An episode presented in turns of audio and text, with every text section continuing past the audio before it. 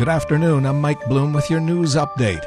Portage Prairie RCMP are asking for your help to solve two crimes that were reported last Thursday. Portage Online's Randy Lilly has the details.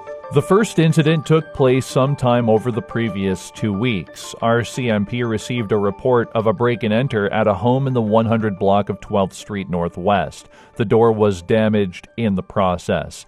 At 4:44 p.m., the second incident was reported. A 2017 red Can-Am 570cc Outlander quad was stolen from a home on Brandon Avenue in the city. Anyone with information on either crime should call the Portage RCMP or Crime Stoppers. We have contact information at Portage Online. From the Portage Online newsroom, I'm Randy Lilly. Two 17 year olds faced charges after a traffic stop in Portage on July 1st. Police say they stopped the vehicle on Canada Day, resulting in the discovery of crack cocaine, cocaine, cannabis, bear spray, and over $1,000 in cash. The RCMP note that while the investigation continues, both 17 year olds are facing several charges. A new assignment is in the works for Tracy Vanstone, former principal of École Crescent View School in Portage la Prairie. Vanstone says it's her third school as principal, but this time she's principal of a French immersion school. École Arthur Meighen. She describes her new role. Actually, I was in the first kindergarten class for French immersion in Portage Prairie in 1980. When I went through the French immersion program, it wasn't as um, developed as it is now. So uh, we had just a few credits in the high school, um, and now students are earning 14 credits for a dual diploma. Vanstone explains it's a change in pedagogy. She says it's about shifting gears to a different approach where it's more intensive French. She adds they're dropping the word school in the name, seeing as it's part of making it French immersion. The school will now simply be called École Arthur Meighen this fall.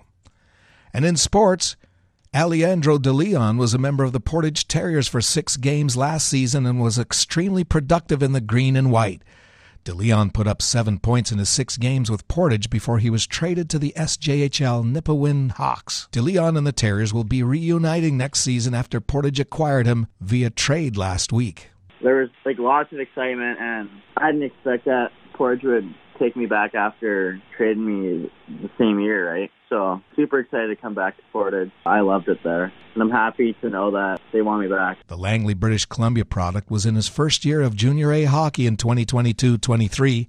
He and the Terriers will make their season debut on September 23rd. In the Santa Clara Baseball League, Portage entertains Neepawa. Minnedosa heads to Carberry. Austin travels to Plumas, and all games are scheduled for 7 p.m. And that's your local news. Today, a mix of sun and cloud with a small chance of showers. High of 19 and clearing late this evening. Low of 7 tonight. Tomorrow's sunny. A mix of sun and cloud late tomorrow afternoon. Slight chance of showers and the risk of a thunderstorm late in the afternoon. It'll get windy with a high of 25, feeling like 27 with the humidity. Tomorrow night is cloudy. That chance of showers increases with a low of 13. And Friday is a mix of sun and cloud with a good chance of showers and a high of 23. Friday night clear, low of 12. Around the region, Brandon's mostly cloudy and 15. Winnipeg partly cloudy, 17. Here in Portage, mostly cloudy with humidity 57% and the temperature 16. From the Portage Online Newsroom, I'm Mike Bloom.